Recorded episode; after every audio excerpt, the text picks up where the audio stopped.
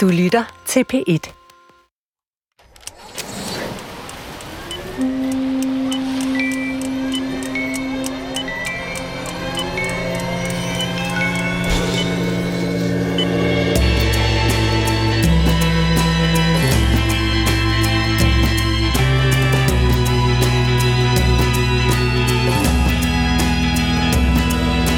Jeg føler mig utrolig heldig. Heldig, at jeg får lov at sidde her i denne stol og få lov at introducere gode fortællinger for alle jer over 100.000 lyttere.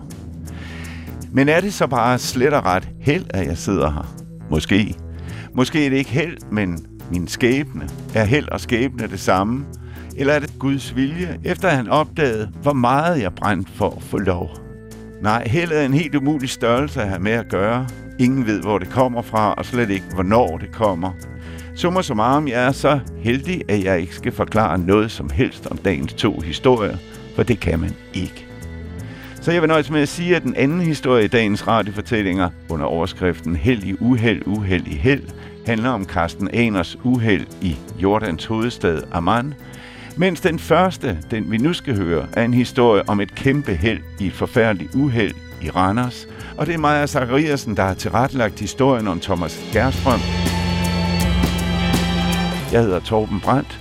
Rigtig god lytning forløbig i det første kommende lille kvarter.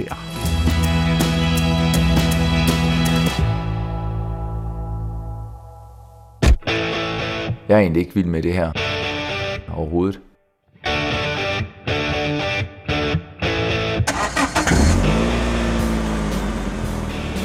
Turen til Randers, det er en blanding af, det er specielt min øh, ene øh, ven der, Søren, der, han fortæller jo om de der helt særlige oplevelser af at svæve i luften, og så snakker vi jo hele vejen op og gør alt, hvad vi kan for at gøre hinanden nervøse, ikke? Tør du at springe i faldskærm, og du falder garanteret ned. Den her mandehør med ting, ikke? Og jeg føler ikke, at jeg kan svigte mine, mine venner.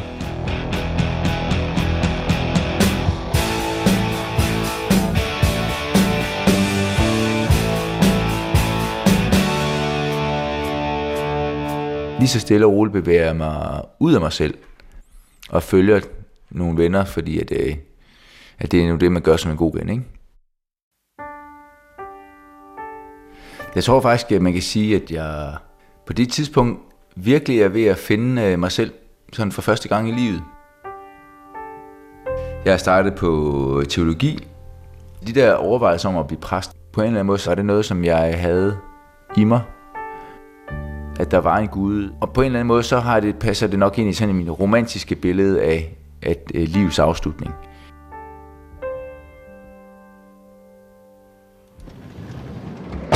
Vi ankommer jo så til øh, den her flystation, og og kan jo se de her Cessna-fly, som er sådan nogle tomotorsfly, der bliver brugt til at, at springe ud fra. Og vi går jo småsnakker og pjatter og chatter til hinanden hele tiden, og prøver at syge hinanden i sådan en stemning af, at nu skal vi rigtig øh, være rigtige mænd, ikke? Vi får gennemgået teorien, og, og det virker jo sådan øh, rimelig overkommeligt.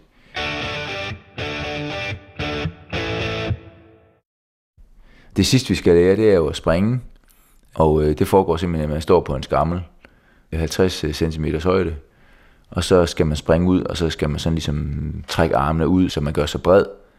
Og så tænker jeg, at altså, det er jo ikke sammenlignet overhovedet med virkeligheden. Altså, det er jo ikke problematisk at tage et spring ned fra en skammel. Altså, det kan alle jo gøre. Du mærker jo ikke ting, af ingenting. Du mærker jo ikke vind, du har jo ikke højden. Du har ikke lyden af to motorer, der, der larmer.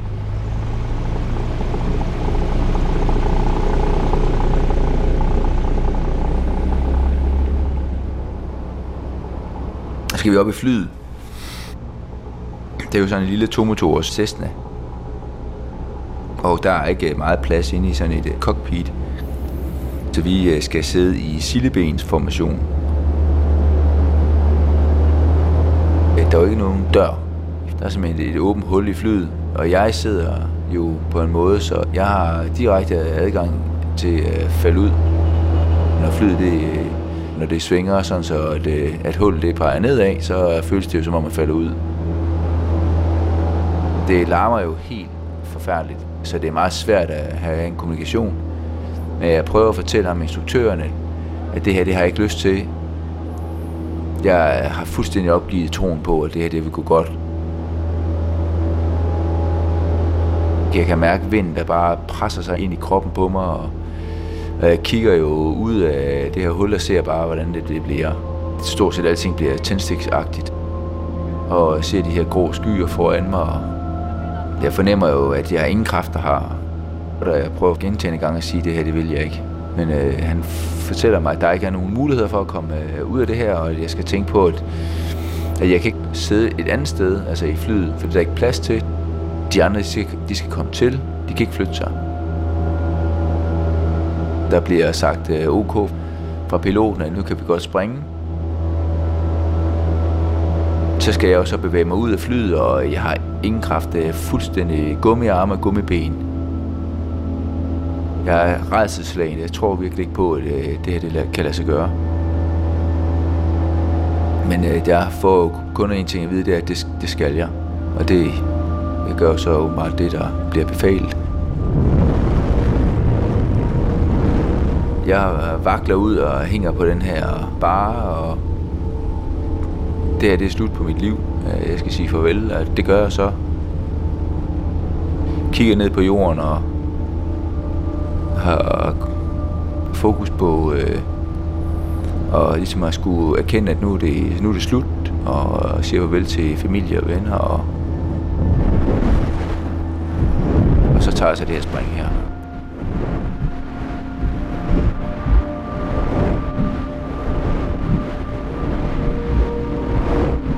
Lyden er en, en voldsom vind, som hvis man er i stormvejr, ikke? Og, og mærker den her susen for ørerne, og det hele det blaffer op. Men der er også stillhed. Der er jo ikke øh, nogen lyde i luften.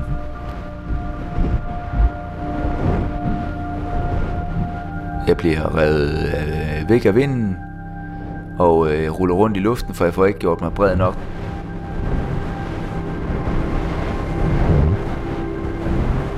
Så bliver storskærmen jo trukket ud, men øh, da jeg ruller rundt, så bliver den jo også rullet rundt om mig sammen med de her øh, snore. De trækker jo helt vildt øh, og snærer rigtig meget, ikke? fordi at, øh, der er det her tryk på. Det er umuligt for mig rigtig at få snorene frigjort, fordi der er simpelthen så meget kraft. Så prøver jeg at få en radiokontakt. Det eneste, jeg hører, det er sådan en skrættende. Så prøver jeg at trække i nødskærmen, og der sker ingenting. Den skærm, den nu folder sig ikke ud heller. Hvor er jeg? Hvor er jeg overhovedet?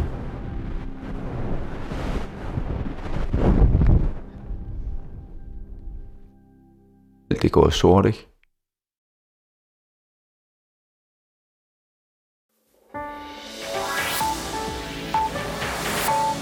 En 24-årig oceansk faldskærmsudspringer blev i dag livsfarligt kvæstet i sit første udspring, da hans skærm ikke foldede sig korrekt ud. Det skete fra 900 meters højde over Randers flyveplads. Faldskærmsudspringeren landede i et buskads i landsbyen Lem nord for Randers. Svend Erik Nielsen fra Falk i Randers så tilfældigvis, at springeren faldt uden udfoldet faldskærm.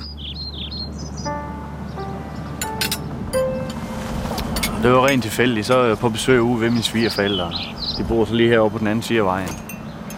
Vi farer ned og ser, at han lander hernede cirka. Han ligger sådan lidt i en forvreden stilling. Vi regner med, at han er død, så jeg skal genopleve ham. Så jeg får undersøgt ham og skabt frie luftveje og begynder at blæse i ham. Så efter et stykke tid, så begynder han at trække vejret.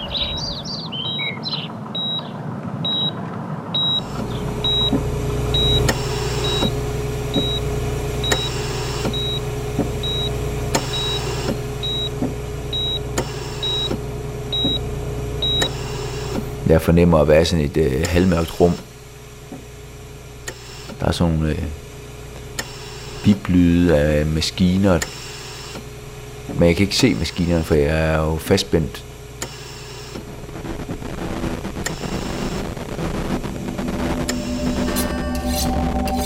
Jeg er jo blevet skåret op.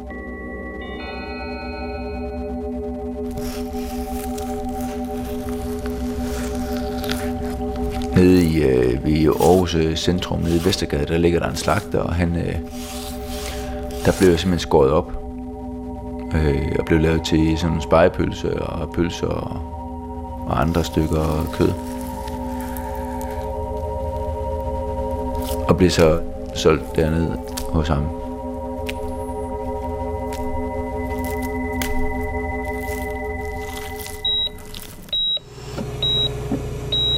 Jeg oplever en ufattelig smerte, altså fordi jeg har fået øh, skåret øh, ribben over, da jeg skulle opereres i hjertet. Så hver gang hjertet det banker mod ribbenet, så føler jeg som om, at jeg, jeg er ved at gå til. Altså, jeg gør så ufattelig ondt, øh, så jeg vil egentlig bare ønske, at øh, hjertet ikke kunne slå. Så fornemmer jeg jo ting via lyde. Jeg danner et, sådan et billede af et M, som om at jeg er sådan et M-formet rum. For jeg kan jo høre sygeplejersker komme og gå, og jeg kan jo høre andre mennesker, der snakker. Men jeg kan jo ikke kommunikere med dem.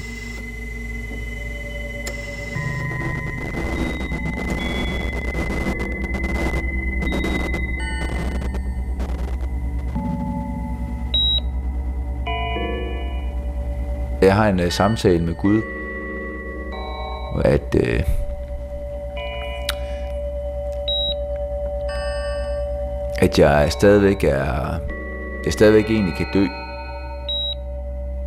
Jeg laver sådan en, øh, en aftale med ham, en pagt om, at øh, hvis jeg tror på ham resten af livet, så, øh, så får jeg over lov at overleve.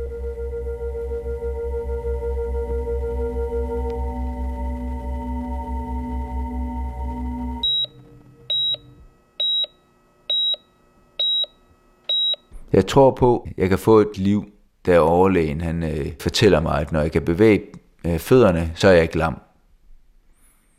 Og jeg har kun et ønske fra dag af, og det er at vende tilbage til det samme liv, som jeg kom fra. Det bliver min kamp fra det tidspunkt af. At jeg vil gøre hvad som helst, der skal til for, at det kan komme til at kunne lade sig gøre.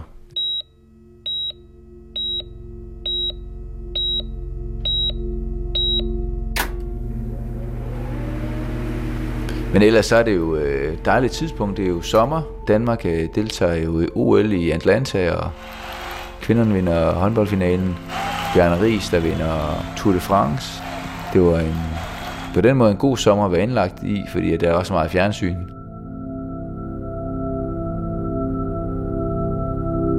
Fra jeg bliver kørt ind på Randers øh, sygehus og skal hjerteopereres og lægges i koma, til jeg øh, flytter hjem igen i min lejlighed. Og der går der fem måneder.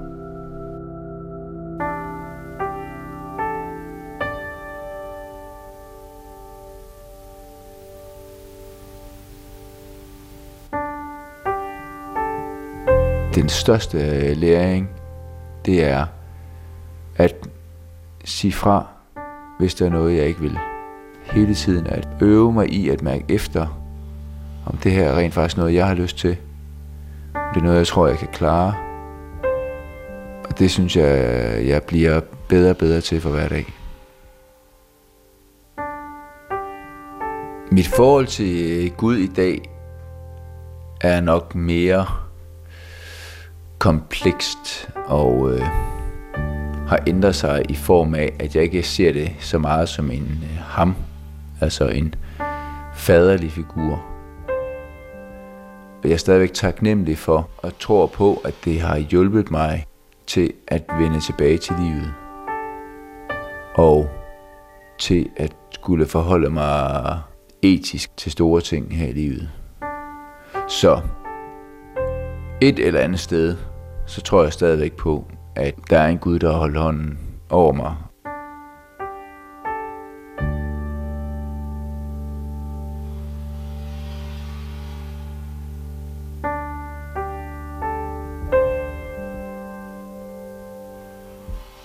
Ja, sådan endte det altså med Thomas Gerstrøm og Gud, og vel den vildeste form for held, man kan forestille sig. Og jeg kan fortælle, at Thomas i dag har fuld førlighed, og han ikke er præst, men lærer. Og fra Thomas faldskærmspring til vores lytter Carsten Ener og hans kones uheldige start på en flyrejse til Indien, hvor flyet først blev forsinket i Düsseldorf, indtil de så endelig kunne rejse videre til næste mellemlanding i Jordans hovedstad Amman, Camilla Boraki har tilretlagt.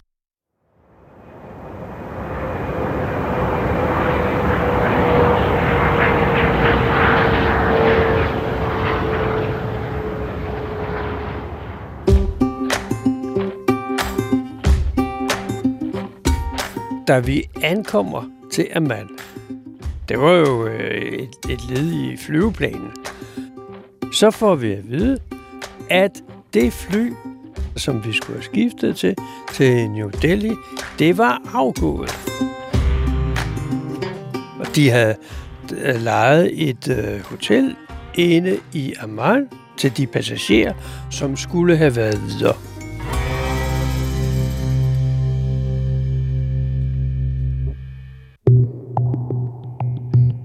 Men så skete der det, da vi skulle gå igennem paskontrollen. Jeg lægger mit pas, og øh, det ser fint ud. Så jeg går igennem uden problemer. Men så, da min kone, da hun viste sit pas, så kunne jeg se, at pludselig ændredes attitude og ansigtsudtryk hos den politimand, der stod i øh, paskontrollen. Nu var det pludselig en alvorlig sag, kunne jeg se på hans ansigt. Og han greb telefonen og førte øh, en lavmælt samtale. Og øh, man kunne godt se, at det, det var alvorligt, det her.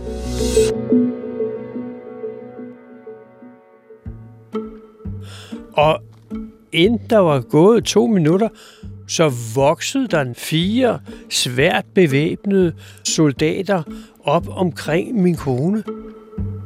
Som om hun var en øh, meget stærkt eftersøgt terrorist. Så fik vi forklaringen. Min kone havde et israelsk stempel i sit pas. Det kunne ikke tillades, at vi så tog ind i Jordan.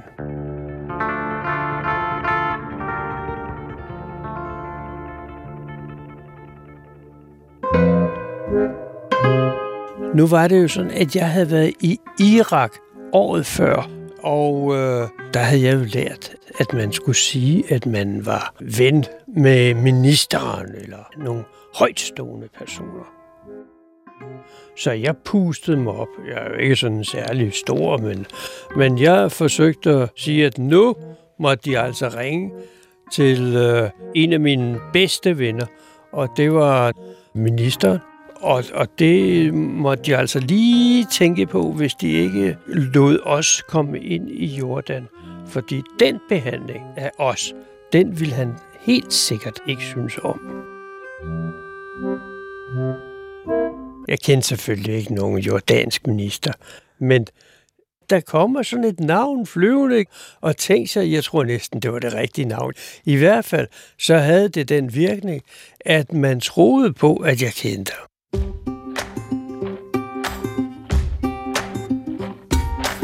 Og det betød, at de pludselig blev meget venlige.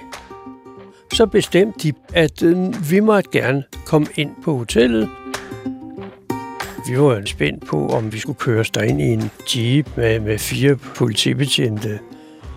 Men nej, der kommer en taxa og kører ind. Bare vi lover, at vi bliver på hotellet. Ikke noget med at bevæge os ud i byen eller noget.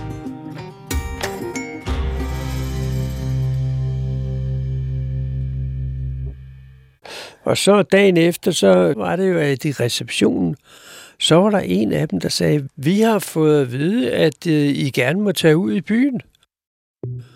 Nå, altså, ja, øh, politiet har lige ringet, og jeg har en, øh, en taxa herude, som gerne vil køre jer rundt for en billig penge.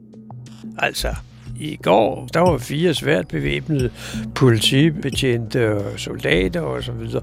Og, og nu, nu må vi gerne tage ud. Men øh, på den anden side, vi kan jo altid sige, at jamen, det var dem i receptionen, der sagde det, at vi, at vi gerne måtte. Så vi tager chancen.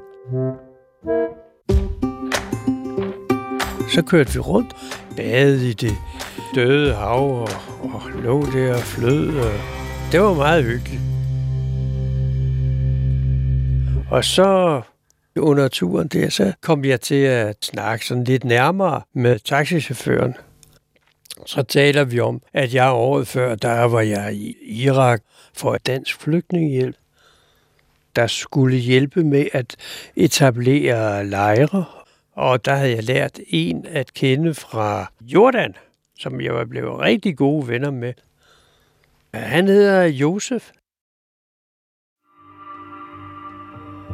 Vi sidder i lejren, en teltlejr. Når dagens arbejde er overstået, så tager man sig en øl sammen. Og jeg plejer som regel at sidde ved siden af, af Josef. Og der var det så, at vi talte meget om, hvad skal der ske, når vi kommer hjem? Det her, det fortsætter ikke evigt. Hvad drømmer vi om? Hvad vil vi, når vi kommer hjem? Ja, som Josef siger, jeg skal giftes, og jeg har fundet alle tiders smukke pige. Hun er simpelthen så skøn. Og du kommer vel til mit bryllup, gør du ikke? Jo, selvfølgelig gør det det. Jeg tror egentlig nok, at vi vidste begge to, at det ville jo aldrig blive til noget. Jeg bor på Falster, og han bor i Amman. Ah, der er nu langt imellem os.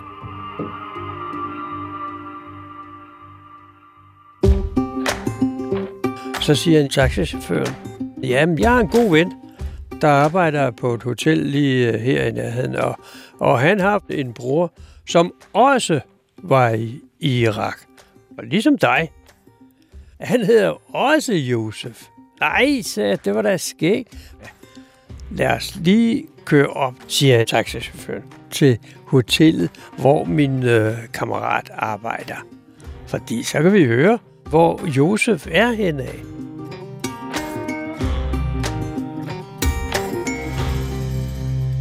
Vi kører hen, og jeg snakker med kammeraten og spørger om, hvad er det rigtigt, at du har en bror, der hedder Josef, som har været i Irak sidste år? Ja, ja, det er rigtigt nok. Uh, er det også rigtigt, at han skulle giftes, når han kom hjem? Ja, det er nemlig meget sket, fordi det er i dag, han skal giftes. Og hvis I når det, så kan I køre hen til den kirke, for det er nu i eftermiddag klokken to, så vi stormede ud i taxaen og fandt vej. Og da, da vi så nåede hen til kirken, så var bryllupsceremonien, den var jo startet. Og der var fuldstændig fyldt i kirken. Og brudeparret stod oppe ved alderet med ryggen til os. Og jeg tænkte, når han nu vender sig om, når han så ser mig, at jeg står her.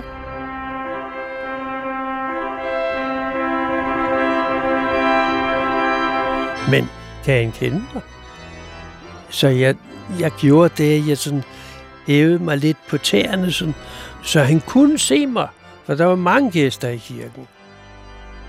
Og så vendte brudeparret om, og jeg kunne jo se, jeg kunne jo se, hvordan ansigtsudtrykket skiftede med, at han bare sådan kiggede ud over forsamlingen, og pludselig så fik han øje på mig, og jeg kunne se, hvordan det sådan for gennem hovedet på ham. Det er da ham, Karsten, fra sidste år. Han smilede og kiggede og...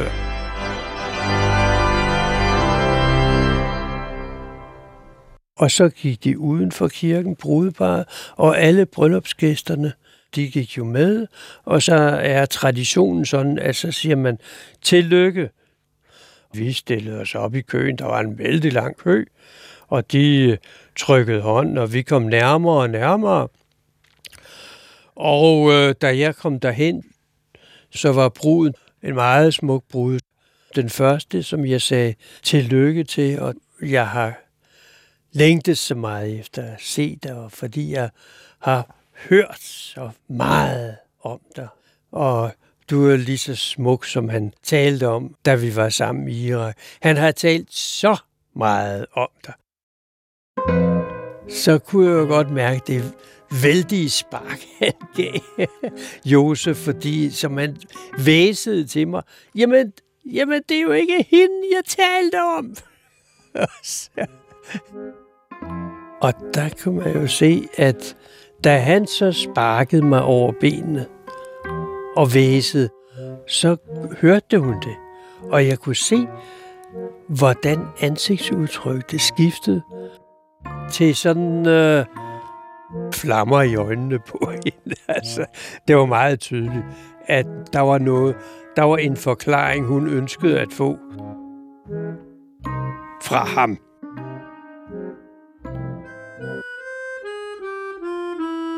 Siden har vi ikke snakket sammen.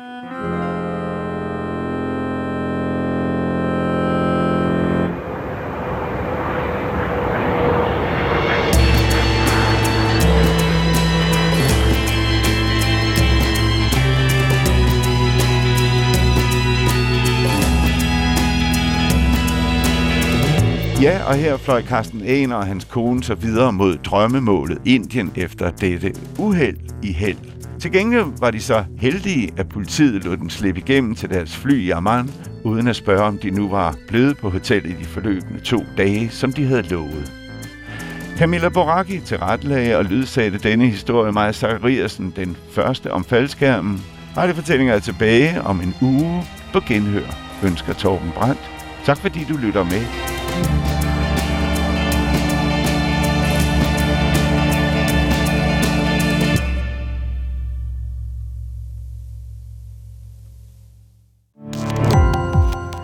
Gå på opdagelse i alle DR's podcast og radioprogrammer. I appen DR Lyd.